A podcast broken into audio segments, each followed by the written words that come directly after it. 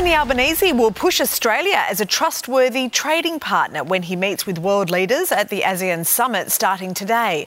Trade and security will be key concerns, with the threat of China expected to dominate talks behind closed doors. Delays are expected, though, for Melbourne drivers and commuters on public transport, with snap road closures planned right across the city.